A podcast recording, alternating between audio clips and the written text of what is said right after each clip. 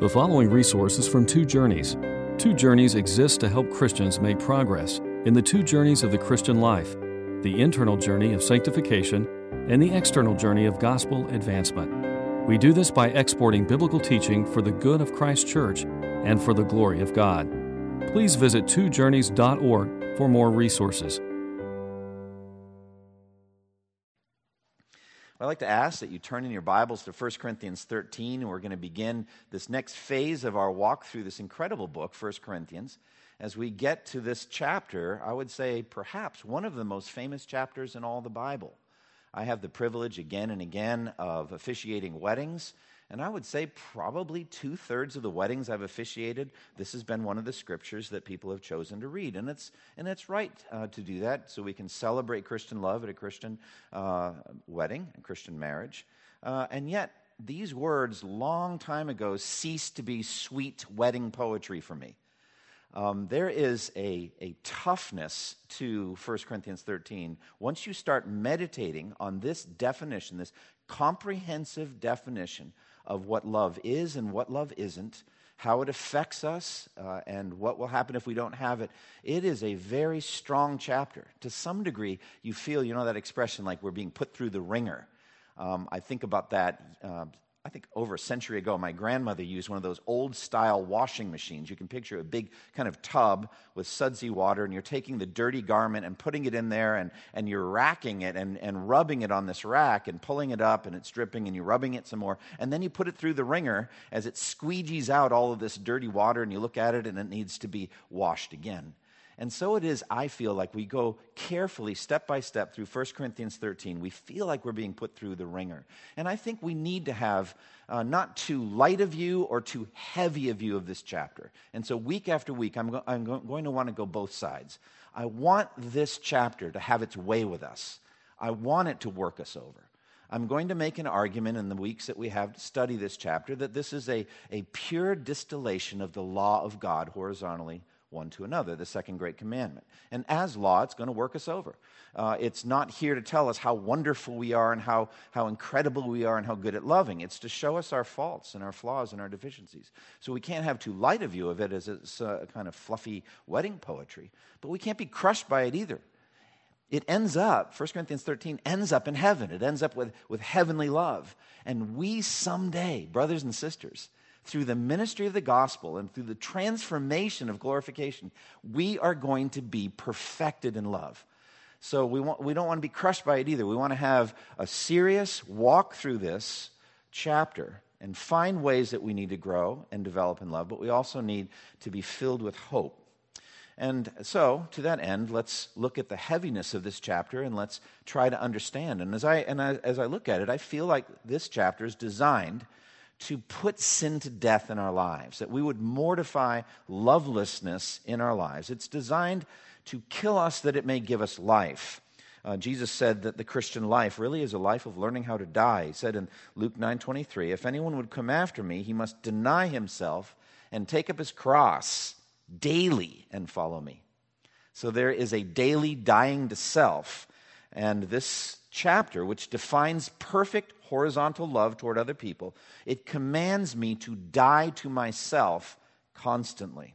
I've said many times before that we sinners, from birth, from infancy, have a fanatical commitment to self. Uh, recently, my daughter Jenny and her husband Stephen gave birth to our first grandchild, Sola, Sola Grace. Uh, named after by Grace alone. What a wonderful name! And she's a sweet baby. She's um, she's it seemed relatively easy uh, to care for and has a sweet disposition. But she is, like all babies, fanatically committed to self. And her mom and dad know this, uh, that very much uh, she is going to get her own way or, or want her own way and demand it, and it's going to get more and more. So it is with all children. We have been that way from infancy. Now, 1 Corinthians 13 is a powerful remedy to that relentless bent of the flesh toward selfishness, toward feeding of the self. If you look at the 15 statements that Paul makes about what love is and what love isn't, uh, you realize the flesh is opposed to all of them. The flesh is impatient, the flesh is unkind and jealous, the flesh is boastful and arrogant and rude. The flesh most definitely seeks its own pleasure relentlessly. The flesh is easily provoked The flesh definitely keeps a record of wrongs done to it. The flesh does not delight in the truth, but rejoices in evil. The flesh bears nothing. It believes the worst about other people. It has no hope in the relationship and gives up on other people quickly. That's what the flesh does. Every single one of the 15 assertions that Paul makes about love uh, calls us to a kind of death, to spiritual warfare, that we would put the flesh to death. Now, the good news of the gospel, as I've said, is that God knows that we can never produce or manufacture this kind of supernatural love on our own. Our salvation is a work of grace from the beginning to the end. It is the very thing the cross and the empty tomb of Jesus Christ are brought into the world and into our lives to produce. That we would become supernaturally loving people. This is the work the Spirit wants to do in us. So, for a number of weeks, we are going to be walking through this chapter. We're going to slow down, we're not going to hurry through it. Uh, already have written, I think, four more sermons on this, and I'm not even beyond verse seven, I think, or six, something like that. So we're going to take our time, and we're going to let the Holy Spirit do its work on us in reference to love. Now, other than the Holy Spirit and our dear friend, the Apostle Paul, uh, one of my guides through these sermons will be Jonathan Edwards, a great Puritan, New England Puritan pastor from the 18th century, who preached, now get this, 16 sermons through these 13 verses uh, in the year 1738. The revival at Northampton, Mass, had already happened a few years before that. The first Great Awakening was still a few years off, and so in between, he preached this series of sermons uh, to exhort the church to a life of daily love with one another. And it's a, a marvelous work, a detailed work. I'm not going to preach, I don't think, 16 sermons and 13 verses, but I, am going to lean heavily. Uh, these sermons were gathered in a volume called Charity and Its Fruits, and I would commend it to you. You can read it online, it's public domain, and I'll be leaning on his insights again and again. Now, I want to begin by saying that love is the supreme goal of our salvation. This is what our salvation is meant to do, to make us love. Edwards put it this way all the virtues that are saving and that distinguishes true Christians from others are summed up in Christian love. He also says, Notice what excellent things are being mentioned as worthless without love. The most excellent things that have ever belonged to natural man. The most excellent privileges and the most excellent performances are nothing without love.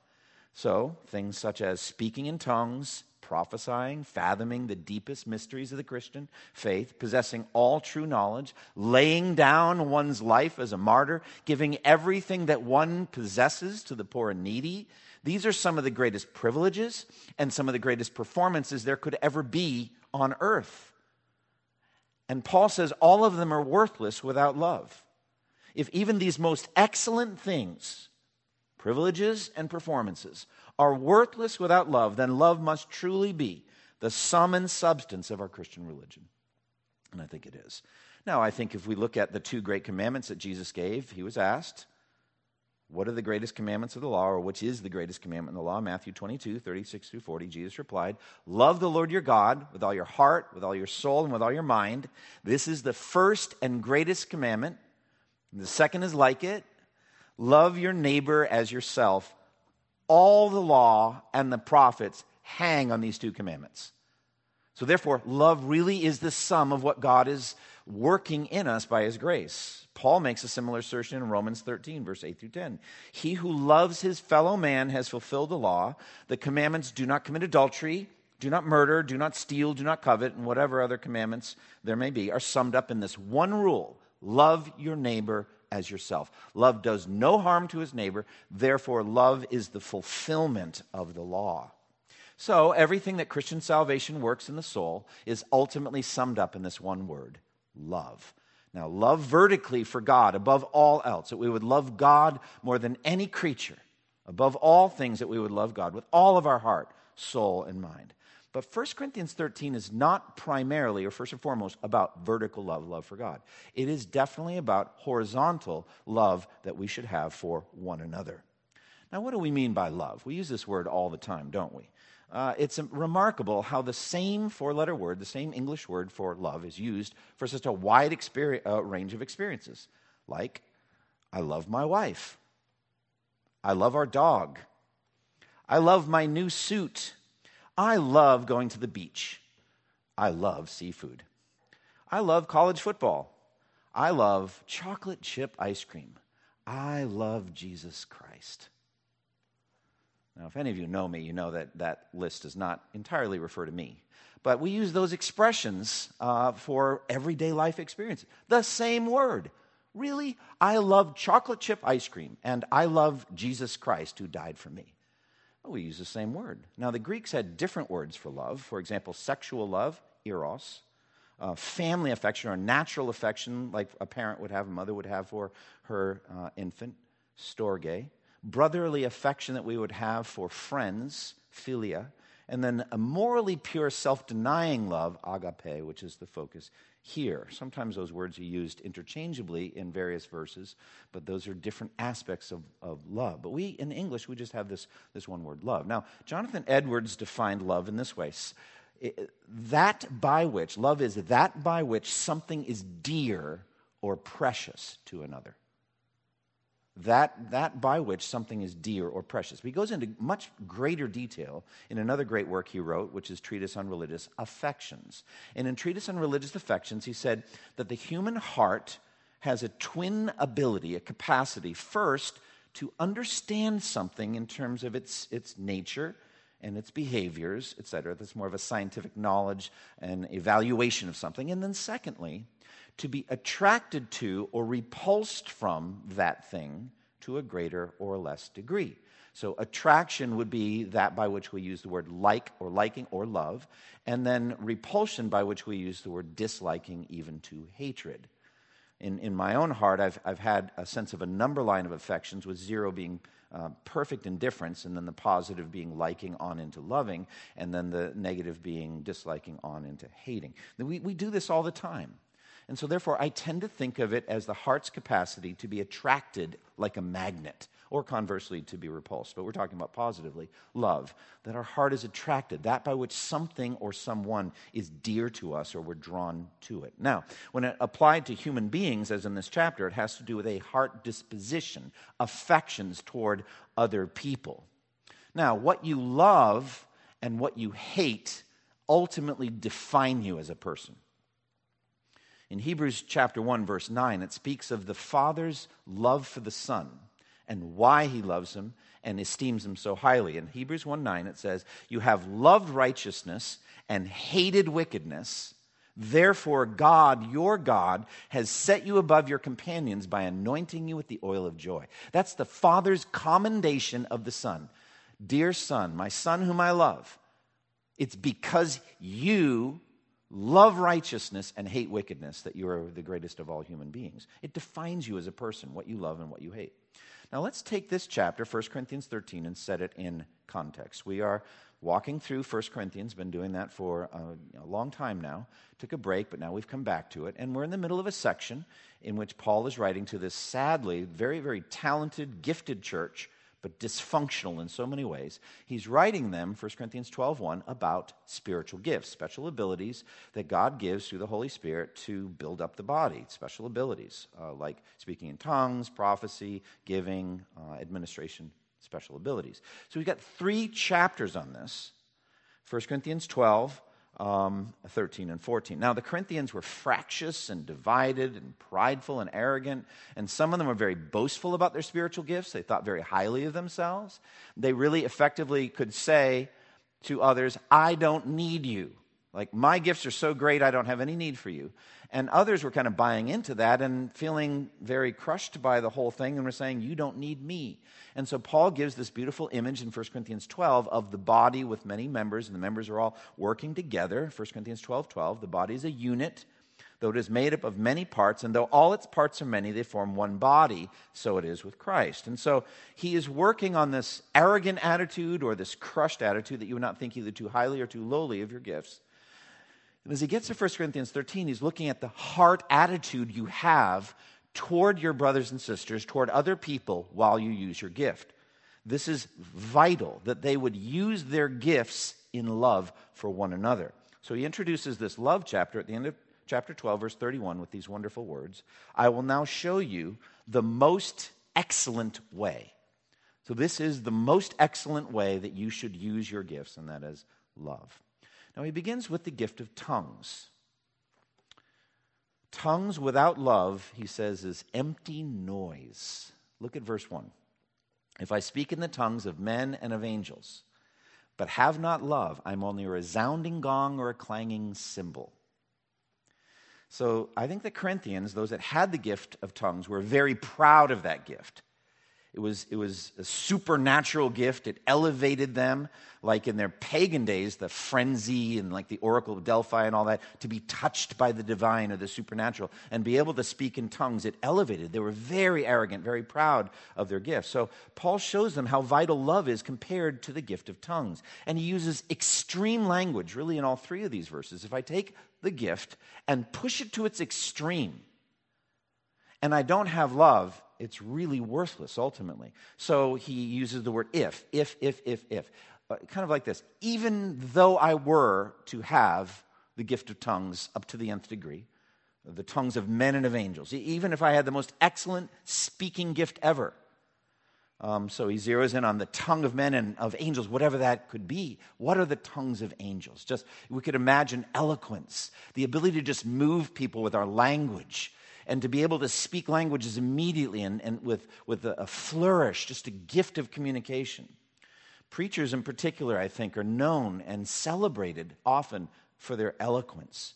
John Chrysostom, the Archbishop of Constantinople, lived uh, from 347 to 407. His name literally means golden mouth. Wouldn't you love to be called the golden mouthed? Like you can just speak and people melt.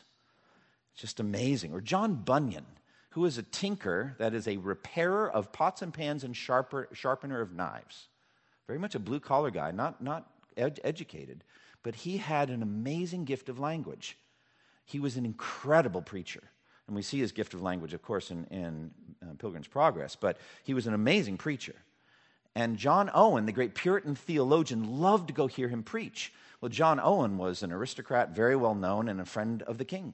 And the king said to him, Why do you go hear that, that, that tinker prattle? So he was very disdainful of Bunyan because he's, you know, he's a low, low class, lower class person. And Owen said, May it please your majesty, if I could possess that tinker's abilities to move men by words, I would surrender immediately all of my learning. Just his ability to move people by eloquence. George Whitefield, perhaps one of the most eloquent, passionate preachers of the gospel in church history had an amazing gift of eloquence.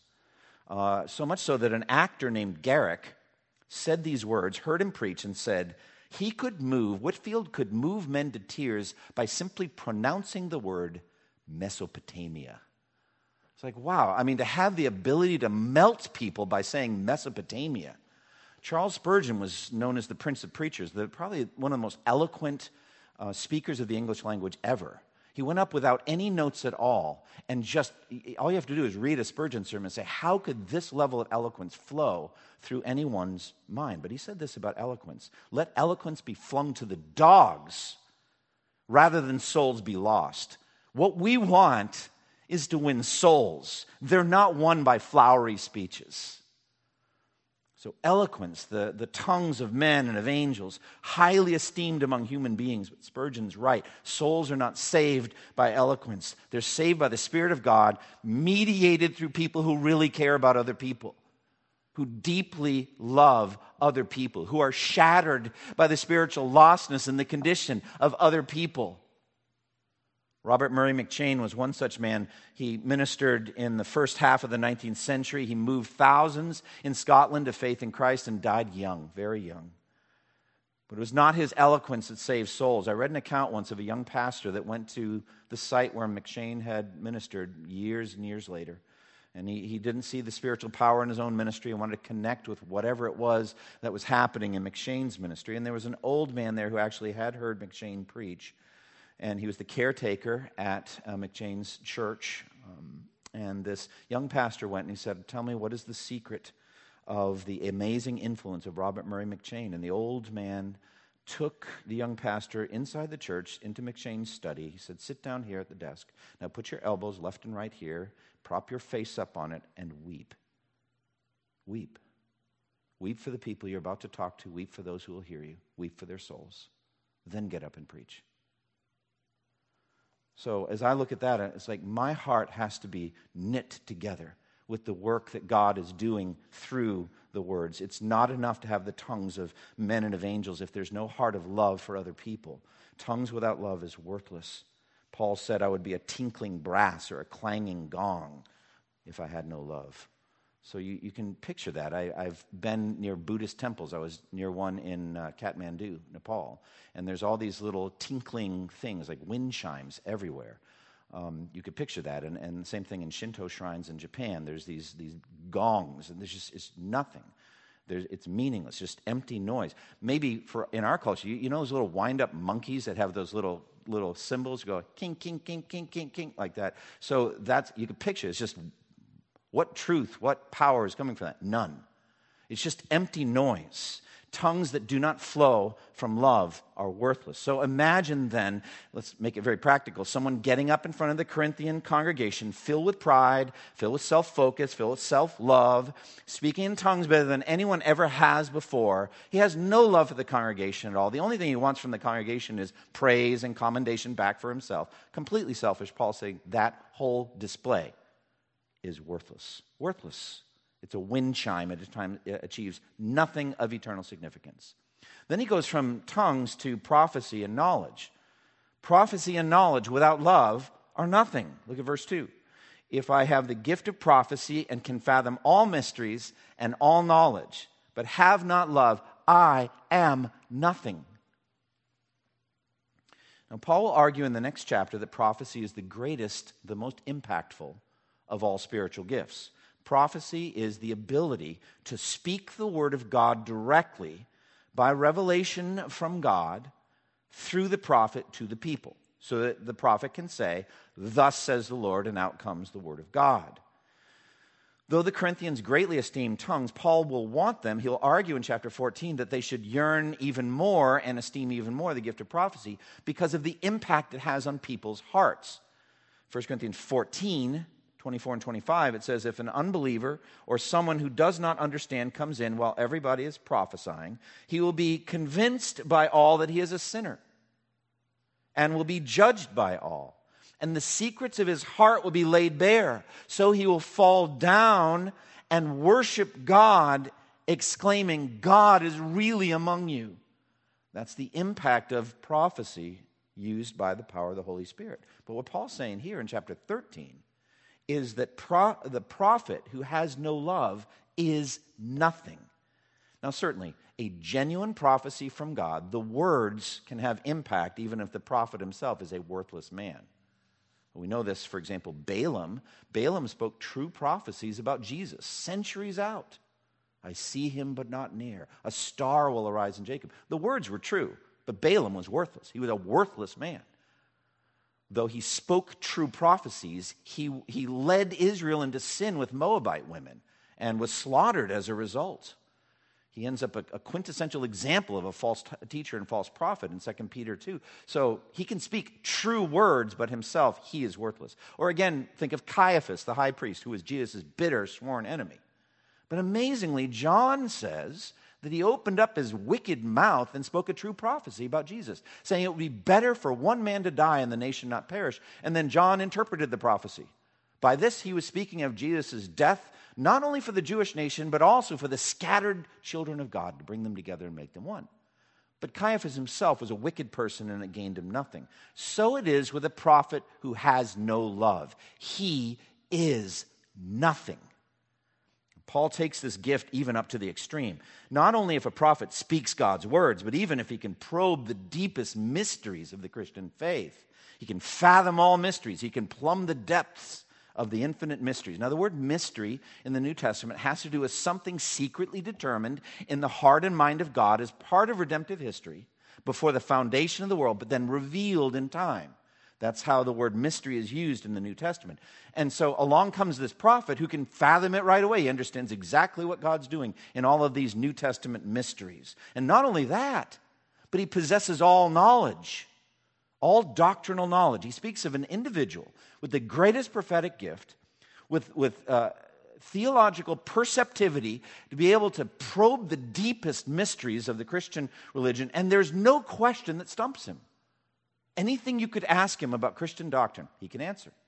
Much like Solomon on issues of wisdom when the Queen of Sheba came from the ends of the earth to listen to Solomon's wisdom. 1 Kings 10:3 it said Solomon answered all her questions. Nothing was too hard for the king to explain to her. Now such a giftedness would be mind-boggling.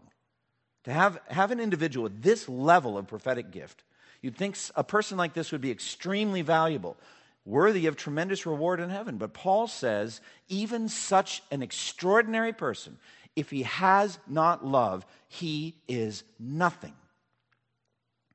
Now, we want to be a church that knows doctrine. We want to be a, a, church that knows the deepest mysteries of the faith. We want to be able to have accurate knowledge. But Paul said in 1 Corinthians 8 knowledge puffs up, but love edifies or builds up. We, we want knowledge, it's true. We want to learn as much of the Bible doctrine as we possibly can have. It's not a good thing to be doctrinally ignorant. The church is the pillar and foundation of the truth. We want to know the truth. But truth without love is nothing. And then Paul goes beyond that to the gift of faith. Faith without love is nothing. Look at verse 2. If I have a faith that can move mountains, but have not love, I am nothing. This is the gift of faith now. The gift of faith is something beyond justifying faith. All Christians have faith, but some have the gift of faith. And that's the ability to perceive the hidden things that God is doing, and then even to be instrumental in moving the mighty arm of God to do those things that He's going to do, especially by prayer. So the gift of faith exerts itself through prayer. By faith, we're not making God do something contrary to his will, but Jesus said in Matthew 17 20, I tell you the truth, if you have faith as small as a mustard seed, you can say to this mountain, Move from here to there, and it will move. Nothing will be impossible for you. So, like Elijah, who we just studied in James chapter 5, was a man of faith in prayer. And God laid it on his heart, the corruption of the Jewish nation and he laid it on his heart to pray that there would be no rain in fulfillment of the curses of Moses, and there was no rain. And he linked the coming of the going of the rain and the coming back of the rain to a man, a man of faith, a man of prayer. And so we saw this in James 15, 17, 18. Elijah was a man just like us. He prayed earnestly that it would not rain, and it did not rain on the land for three and a half years. Again he prayed, and the heavens gave rain, and the earth produces crops. So this is great. It's a great gift, a gift of faith. So, a man or a woman with a faith that can move mountains would be amazing. An extraordinary gift, an incredible blessing, we would think, to the church. A mover and shaker in our time. Somebody that actually is almost shaping history right before our eyes by his or her amazing prayers. I think about John Knox, the great Scottish reformer in the 16th century. He was a fiery man, but also a man of strong faith and who pled in prayer, saying, Give me Scotland or I'll die. It's kind of passion. He wanted to win his countrymen, fellow Scots, to a genuine faith in the Reformed gospel, in the true gospel, away from uh, medieval Catholicism and its, and its wrong understandings of the gospel. He wanted to win individuals. He's a man of prayer, fiery preacher and fiery man of prayer. But Mary, his lifelong enemy was Mary, Queen of Scots, and she said, I fear John Knox's prayers more than all the assembled armies of Europe. So, talk about a man of great faith and prayer. But Paul says, even such a man or a woman of faith exerted in this kind of prayer is nothing if not moved by love. And now we get to verse 3, which I consider one of the toughest verses in the entire Bible. It's really quite remarkable. Talk about being put through the wringer. Look at it. Sacrificial, self sacrificial generosity, even to the nth degree, even to the farthest degree, is without love is nothing. Verse 3 If I give all I possess to the poor and surrender my body to the flames, but have not love, I gain nothing. This is probably the most extraordinary statement of all that we're going to study this morning the gift of giving pushed to the absolute extreme. Here's an individual who actually does what Jesus urged or commanded the rich young ruler to do sell all you possess and give to the poor, and you'll have treasure in heaven. Then come follow me. He wouldn't do it. But this individual, in Paul's statement in verse 3, does do it. He gives everything he possesses to the poor. More than that, that's not enough. He lays down his life as a martyr. And, and not just any martyr, but one who dies an agonizing death in the flames, to be burned at the stake. It's a horrible death. The level of giving here in this verse is almost incalculable. It's, it's almost inconceivable, it's almost immeasurable. Everything this man has on earth, he gives away. But if he has not love while he's doing it, he actually gains nothing. Now, that may be taken one of two ways. The kingdom of heaven is not advanced at all by such a gift, that he gains nothing for Christ, or that he himself on judgment day, in terms of rewards, will gain nothing. And I think it's more likely the second, that he himself will get nothing for it. Like Jesus says in Matthew 6, I truly, truly, I say to you, have received your reward in full. You get nothing on judgment day. Do you not feel the weight of this? Very few of us would ever get to this level of self sacrifice and self and self denial and love. But if you don't have love while you're doing it, then you gain nothing. So this past week, when we are doing uh, talking about the doctrine of rewards, I added this as a key plank in understanding what God rewards. You have to have a loving demeanor in your heart, a love in your heart while you do what you do, or you gain nothing. Now, it's very important for us to understand, therefore, love is defined both as an action and an attitude. Both sides are important. Not the one without the other, not the other without the one. The Bible makes it very plain that a loving feeling that never results in any actions is worthless too. 1 John 3 16 through 18 said, This is how we know what love is. Jesus Christ laid down his life for us, and we ought to lay down our lives for our brothers. If anyone has material possessions and sees his brother in need but has no pity on him, how can the love of God be in him? Dear children, let us not love with words or tongue, but with actions and in truth. Well, that's true as well. So, love that does not sacrifice and produce actual works, actual money given if that's the need, actual uh, service, word, works of service is worthless. Faith without deeds is dead. We understand that. Love inevitably produces actions, and love actually, the, the greatness of love can be measured in the level of sacrifice. The more of a self denying sacrifice it is, the greater love it is. Jesus said that in John 15 13. Greater love has no one than this, that he lay down his life for his friends. So true love always results in sacrificial actions. That is true. But 1 Corinthians 13 gives the other side of the equation.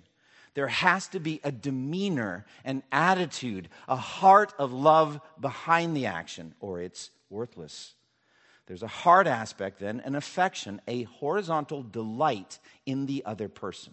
Think about the, the Corinthian, uh, 2 Corinthians 9, the Macedonians, who gave money to the poor among the saints in Jerusalem. You remember that? And Paul talks about their attitude. 2 Corinthians 9 7. Each man should give what he has decided in his heart to give, not reluctantly or under compulsion, because God loves a cheerful giver. So there it is. There's a heart of affection, a heart of delight in the giving. The Macedonians begged for the opportunity to give. They yearned to be able to give because their hearts were knit together with their brothers and sisters among the Jews in Judea, in Jerusalem. So, therefore, it is possible to give, even a ton, and do it without love to do it in an unloving manner. There could be a guilt manipulation side to it, kind of like this. I hope you realize what this has cost me. You do know. I mean, this was a big deal for me, that kind of thing. So there's that, you know, that, that manipulation that, uh, you know, do you understand what the cost was to me? Uh, Proverbs 23, 6 through 8 talks about such a person, uh, gives us some advice. It says, Proverbs 23, 6 through 8, do not eat the food of a stingy man. Do not crave his delicacies, for he's the kind of man who's always thinking about the cost. Eat and drink, he says to you, but his heart is not with you. You will vomit up the little that you have eaten, and you will have wasted your compliments. So, this is fundamental to love. The person giving has to expand his own heart to take in the person and delight in their blessedness through the giving. That's what Paul means by love. Jonathan Edwards said this In some sense, the most benevolent, generous person in the world seeks his own happiness in doing good to others because he places his happiness in their good. His mind is so enlarged as to take them, as it were, into himself. Thus, when they are happy, he feels it. He partakes with them. He's happy in their happiness. This is so far from being inconsistent with the freeness of love that, on the contrary, free benevolence and kindness consists in it. This is what love actually is. Your heart expands to someone suffering or somebody going through something, and you want to take them in and make them blessed, make them happy. Now, I, I believe a lot of Christian teaching that I've heard in my life is against this. I've heard again and again love is an action. It's an action. It's not a feeling. Love is not a feeling. Christian love is not a feeling, it's an action. You've heard that, and I know it's, it's leaning so heavily on 1 John 3 that I just read. But what I'm saying is, no, no, that's not true. Christian, Christian love is an action and a feeling. It's a feeling or a sense in the heart that leads to action. And without the one, it's worthless. That's the very point that Paul's making here in verse 3. Uh, John Piper makes much of this in his book, Knowing God. In his chapter on love, I know some of you have read it and you remember that phrase, dutiful roses. Remember that? Where, where the husband says to his wife, he said, I want you to know, um, I get nothing out of this. We, we're told that this is Christian love, is what they call disinterested benevolence. I get nothing out of it. Just want you to realize, I get nothing out of this. I, have I've read on the calendar that it, today is our anniversary. And in our culture, there is the giving of roses on anniversary. So I am hereby giving you 12 roses in fulfillment of the rules of our culture. I want you to know I feel nothing, no personal delight out of this giving. Here you are, happy anniversary. I mean, who wants roses like that? Honey, if you if you don't enjoy giving them, then don't give them. You need to expand your heart and say, I'm happy because you're happy. And the roses are a means to that end. So, 1 Corinthians 13 implies our hearts must be engaged. They need to be delighted. Like Jesus died on the cross for the joy that was set before him, because he wanted to expand his heart and include wretched, miserable sinners like you and me. And so there was a joy even in the sorrow of giving up his body on the cross. That's what love is. So, as we look at this, we think, how could this even happen? How could love to this nth degree be done without without, or how could gifts to this nth degree be done without love? How could someone speak in the tongues of men and of angels without love? Well, there's no horizontal expansion. He doesn't take uh, his brothers and sisters in and say, I want you to be blessed by this. Uh, how does someone have the gift of prophecy and an ability to fathom all mysteries and all knowledge and have not love? Well, it's all about him. It's all about his, his exquisite knowledge. His heart isn't enlarged or expanded to take in others and say, I want you to be blessed by the truths of God's word. How does someone give all they possess to the poor and surrender his body to the flames but have not love? His heart's not expanded to include them in the sacrifice. That's what it is. Fundamentally, then, love is a heart disposition, an attraction in the heart toward another human being or a group of human beings so that our blessedness is included in their blessedness. We want them to be blessed, and so we give.